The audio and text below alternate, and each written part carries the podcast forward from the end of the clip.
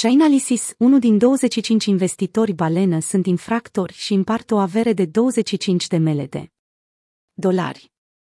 Aproximativ 4% din toți cei numiți investitori balenă sunt infractori și au împreună un cumul de peste 25 de miliarde de dolari, potrivit ultimei analize făcute de Chainalysis.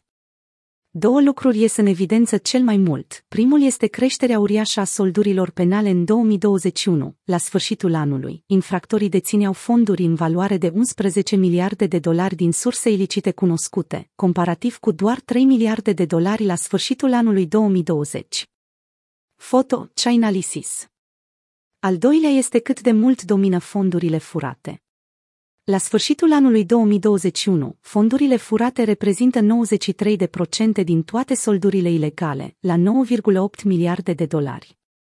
Fondurile de pe piața Darknet sunt următoarele cu 448 de milioane de dolari, urmate de escrocherii 192 de milioane de dolari, magazinele de fraudă 66 de milioane de dolari și de ransomoare cu 30 de milioane de dolari.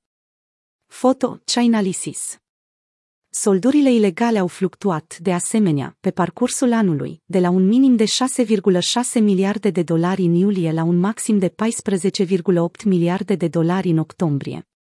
Fluctuațiile sunt o reamintire a importanței vitezei în investigațiile criptomonedelor, deoarece fondurile ilegale care au fost urmărite cu succes pe blockchain pot fi lichidate rapid. Desigur, soldurile ilegale pot scădea și din motive întemeiate. Scăderea mare a soldurilor ilegale pe care o vedem mai sus în februarie 2022 se datorează confiscării de 3,6 miliarde de dolari de către DOJ a Bitcoin furat în hackul Bitfinex din 2016. În urma confiscării, soldurile ilegale se ridică în prezent la aproximativ 5 miliarde de dolari începând cu 9 februarie 2022.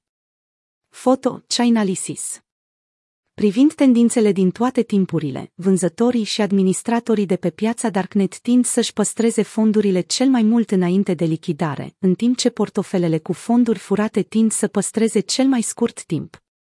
Acest ultim fragment poate fi surprinzător, cum ar putea fi păstrate fondurile furate pentru atât de puțin timp, dar să reprezinte marea majoritate a soldurilor ilegale.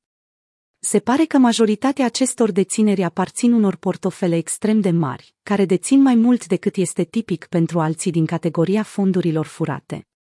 Dar ceea ce iese cu adevărat în evidență este cât de mult au scăzut timpii de deținere în general, deoarece duratele medii de deținere în 2021 sunt cu cel puțin 75% mai scurte decât cifrele din toate timpurile din toate categoriile. Operatorii de ransomware exemplifică în special această tendință, deoarece acum dețin fonduri în medie doar 65 de zile înainte de lichidare. Acesta poate fi un răspuns la presiunea crescândă de aplicare a legii cu care se confruntă atacatorii ransomware. Investitorii balene infractori prezintă mai multe variații. Chainalysis a identificat 4068 de investitori balene infractori care dețin criptomonede în valoare de peste 25 de miliarde de dolari. Aceștia reprezintă 3,7% din toți investitorii mari în criptomonede, adică portofele private care dețin criptomonede în valoare de peste 1 milion de dolari. Mai jos, grupăm toți investitorii balene infractori în funcție de cota din criptomoneda totală primită de la adrese ilicite. Grupul cu cea mai mică cotă este cel mai mare. 1374 de investitori balene infractori au primit între 10% și 25% din soldul lor total de la adrese ilicite. Cu toate acestea, cea mai mare cotă este aproape în urmă, cu 1361 dintre ei care au primit între 90% și 100% din soldul lor total de la adrese ilicite. În total, 1333 de investitori balene infractori au primit între 25% și 90% din toate fondurile de la adrese ilicite.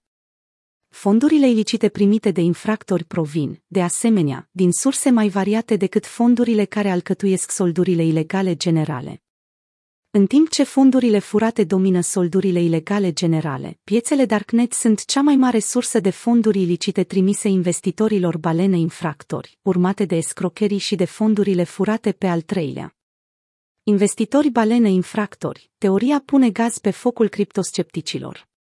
Și chiar dacă această informație pare să confirme tot, trâmbițau autoritățile americane și europene cu privire la criptomonede, nere că utilizarea criptomonedelor este în scop ilicit, veștile bune apar în lumea cripto.